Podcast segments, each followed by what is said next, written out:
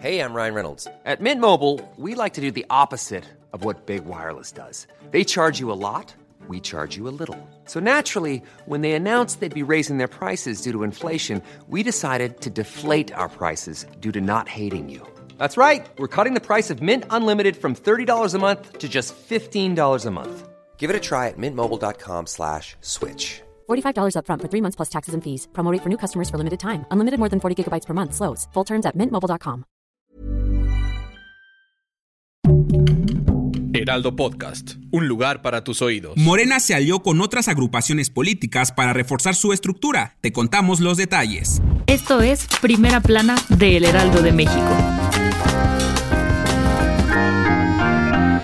Además de la alianza con el Partido del Trabajo y el Partido Verde Ecologista Mexicano, Morena cerró acuerdos con agrupaciones políticas nacionales para reforzar su estructura rumbo a las elecciones de 2024. Al menos cuatro agrupaciones políticas nacionales que el próximo año buscarán ser partidos políticos firmaron acuerdos con Morena para estar unidos en el proceso electoral federal 2023-2024. Dichas agrupaciones significan al menos 20.000 miembros a lo largo del país que se sumarían a la estructura territorial morenista en el proceso electoral. Asimismo, Morena suscribió ante el INE el acuerdo de participación con las agrupaciones políticas que siga la democracia, dirigido por Gabriela Jiménez, y que en este año fue multada por el INE por haber presentado firmas ilegales para el proceso de revocación de mandato. Para lograr ser agrupaciones políticas fue necesario que cada agrupación reuniera 5.000 firmas de apoyo como mínimo y tener representantes en cuando menos 7 entidades del país. Si quieres estar bien informado sobre las elecciones del próximo año, no te pierdas la cobertura Ruta 2024 a través de todas las plataformas del Heraldo de México. Escríbenos en los comentarios qué te parece este episodio.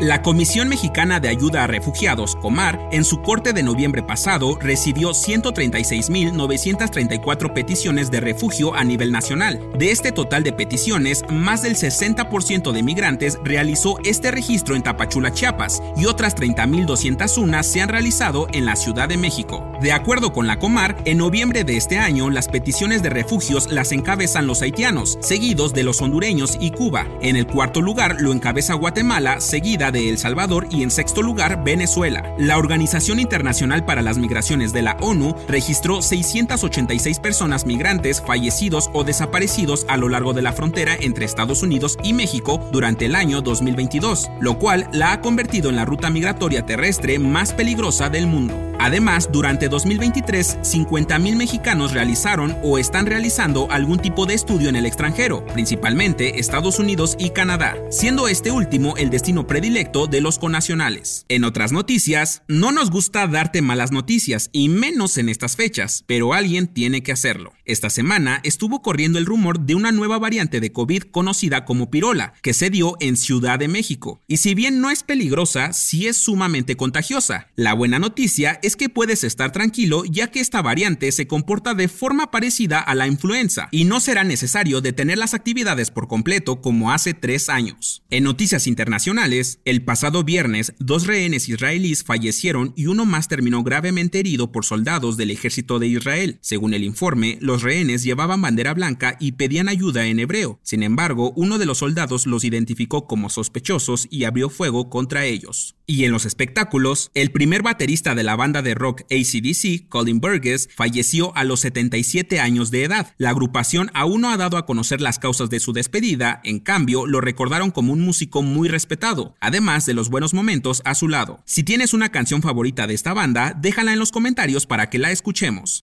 El dato que cambiará tu día. Este fin de semana dieron inicio las posadas, que van del 16 al 24 de diciembre, nueve días antes de Navidad o el nacimiento de Jesús. Según la tradición, son nueve posadas ya que representan los nueve meses de embarazo de María, pero por ahí hay otra teoría que dice que representan los nueve días de trayecto que hicieron José y María al viajar de Belén a Nazaret, aunque acá entre nos esa teoría no nos convence mucho porque según Google Maps se puede llegar en un día caminando. En fin, esperamos que estés disfrutando de romper las piñatas. Yo soy Arturo Alarcón y nos escuchamos en la próxima. Esto fue Primera Plana, un podcast del Heraldo de México. Encuentra nuestra primera plana en el periódico impreso, página web y ahora en podcast. Síguenos en Instagram y TikTok como El Heraldo Podcast y en Facebook, Twitter y YouTube como El Heraldo de México. Hasta mañana.